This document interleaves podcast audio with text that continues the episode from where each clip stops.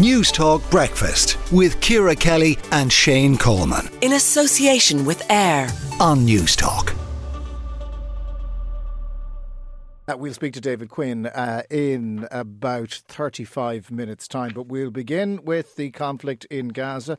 Israeli troops have encircled Gaza City. They've divided the besieged coastal territory in two, according to the Israel Defence Forces. We'll um, speak about Emily Hand in just a moment, but first of all, Hannah McCarthy, journalist in Israel. Um, it would appear that the ground invasion um, is reaching the point whereby the Israeli Defence Forces can launch a proper attack as they see it on, on Hamas in Gaza City, Hannah. Yeah, they've they've said they're poised to enter Gaza City. Uh, obviously, the information coming out will be quite controlled, but uh, the first foreign media were on the ground uh, inside Gaza. Uh, several outlets were allowed to embed uh, with the Israelis, so you know we've seen some kind of uh, new footage from the offensive. what's happening? At the same time, they, the Israeli army are incurring uh, casualties. About 29 that we know of have uh, soldiers have been killed so far.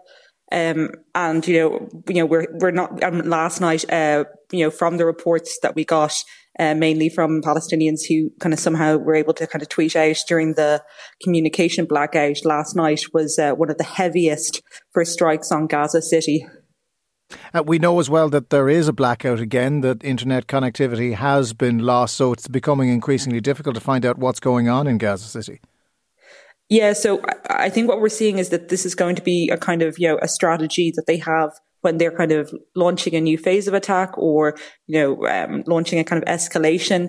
And I think part of it is that uh, civilians, um, it's hard to know exactly what the strategy is, but um, certainly um, people think it, it, reduces the ability uh, for civilians to notify, you know, Hamas if there are soldiers around. Because our understanding is that Hamas actually have gone kind of analog with their communications anyway. Uh, that they're, you know, using alternative communication mechanisms at least within the tunnels. Okay, uh, the, the change in I suppose, the outlook for Emily Hand, this eight year old Irish girl who um, was feared to have been murdered in a kibbutz with members of her family. Now she's thought to be held hostage in Gaza. How has that changed, and how have we now come to the conclusion that she could still be alive? Sure. So, just for a quick recap for, for listeners, um, the night before the attack, Emily was not staying with her father. She was on a sleepover um, at a friend's house in Kibbutz Be'eri. Uh, and again, I visited Kibbutz Be'eri when I got into Israel, and uh, there's a whole section of that kibbutz that has been you know completely destroyed. Uh, Hamas came armed with kind of grenades and rocket launchers, uh, and several of the houses were set on fire. Uh, so Tom Hand was not with his daughter kind of during the 7th of October. Uh, and my understanding is that the house uh, where kind of Emily was believed to be, you know, was found to be kind of, you know, burnt. You know, there was bodies found there. Uh, and again, it was assumed that Emily was among uh, among those casualties.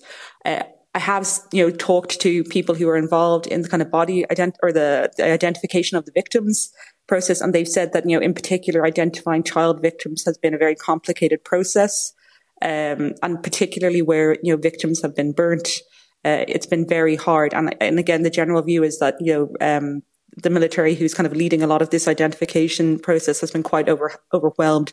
I know at least one other embassy that was informed that someone was dead when in fact uh, they, they turned out to be alive later on.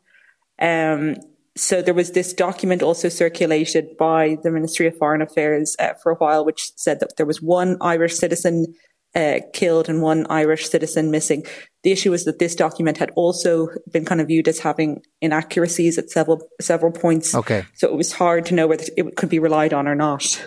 So there's still a lot of confusion, but the hope is that Emily Hand is still alive. Hannah McCarthy, thank you for that. Eylon Levy is former media advisor to the President of Israel, Isaac Herzog. Eylon Levy, good morning.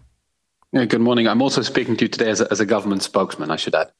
Okay, thank you very much for that. Uh, ju- just on that point, um, the Heritage Minister Amichai Eliyahu uh, was quoted by the Times of Israel yesterday saying that Palestinians should go to Ireland or the deserts. Not your words, but what does he mean? No, no, these remarks are clearly abhorrent, and as the Prime Minister said, they have absolutely no basis in reality. Uh, the Minister is not in the War Cabinet, not in the Security Cabinet, and the Prime Minister has suspended his participation in the regular government. We reject well, these well, uh, ridiculous remarks. I, I appreciate that, and there was swift action, but why would he single Ireland out, do you think?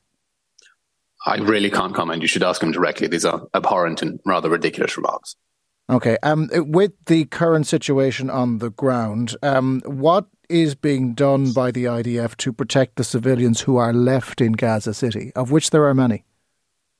The IDF has been taking extensive action to protect civilians in Gaza. In fact, I, I, would say it's gone further than any army in the history of warfare. We've seen a warning three weeks ago for civilians in northern Gaza to evacuate. Three weeks, uh, two weeks before the beginning of the ground offensive. Now, that included 20,000 phone calls that were placed personally by IDF officers calling up residents in Gaza, urging them to move.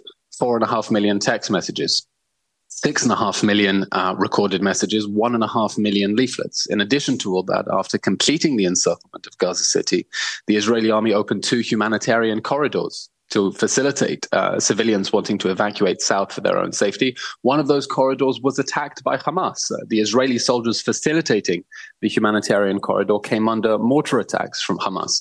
So Israel takes very seriously its responsibility to get civilians mm. out of harm's way. On our side as well, by the way, we have 250,000 internally displaced persons, we've moved away from the border to keep them safe uh, as we continue with our campaign to destroy Hamas but, in response well, to the is, October What, what is the massacre. intention now? If there, there, are still civilians in Gaza City, not everyone has been able to evacuate, despite what you say have been the attempts to allow them to do so.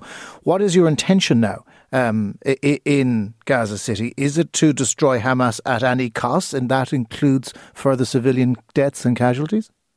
The intention now is to completely destroy Hamas under our obligations under international law with regards to the protection of civilians. We target Hamas infrastructure, not civilians. The problem is that Hamas has embedded itself so deeply under civilian areas. We've seen, for example, that its main command center is located under the Shifa hospital in Gaza which is of course a war crime. It's a war crime to use hospitals as shields for military targets. As, uh, as fact, it would be to attack them, that hospital if you were to try and destroy well, the command un, center under, underneath. Under international law, it's a war crime to use hospitals as shields, and when they are used to protect military targets, they lose their protected status. That is the text of the Geneva Conventions. Uh, international law doesn't say that if hospitals are used to shield military targets, that means those military targets are immune international law says very clearly, uh, first additional protocol of the Geneva Conventions, Article 13.1, okay. that hospitals may lose their protective status if enough warning has been given. And just to clarify, does that mean you feel you can attack the Al Shifa hospital now? I'm, we are going to attack Hamas targets, and we're doing everything that we can and everything that is required of us under international law to get civilians out of harm's way. I don't think any army in the history of warfare has made such intense efforts to get civilians but out. Do you think it, it, will rally people to the Israeli cause if you attack a hospital that contains people who are seriously ill? Israel is not going to attack a hospital. Israel is going to attack the terrorist infrastructure, uh, wherever it is located in the Gaza Strip, that was responsible for the October 7th massacre. And I think Western governments around the world understand that this war has to end with Hamas destroyed. This war cannot end with Hamas free to conduct, to, to conduct another October 7th massacre and to feel emboldened to do that again. Eylon Levy, a spokesperson for the Israeli government. Thank you very much for joining us on Newstalk Breakfast. Newstalk Breakfast with Ciara Kelly and Shane Coleman. In association with AIR. Weekday mornings at 7 on Newstalk.